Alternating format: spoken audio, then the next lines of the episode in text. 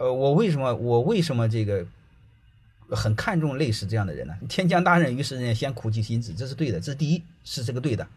第二个呢，我再给你们讲一个，有时候越苦力的，他有时候越是边缘的。大家你永远要知道，主流的现代社会主流的东西，它最早都是从边缘来的。你比如我问你们一句话：十年前、二十年前做家政、做保姆的，是不是完全边缘的？现在是不是都可以做成很大的公司？能明白了吗？所以我们不要怕很陌生、很小的，你慢慢的做，做这回这个机构涨，你也涨，慢慢的你就成了这个老大。我们不要怕，好吧？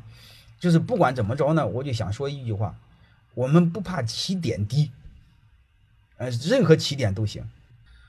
嗯，人不怕起点低，嗯，人不怕慢，就怕站。能明白吗？就是这就这么简单，就是我们慢慢起点低不怕。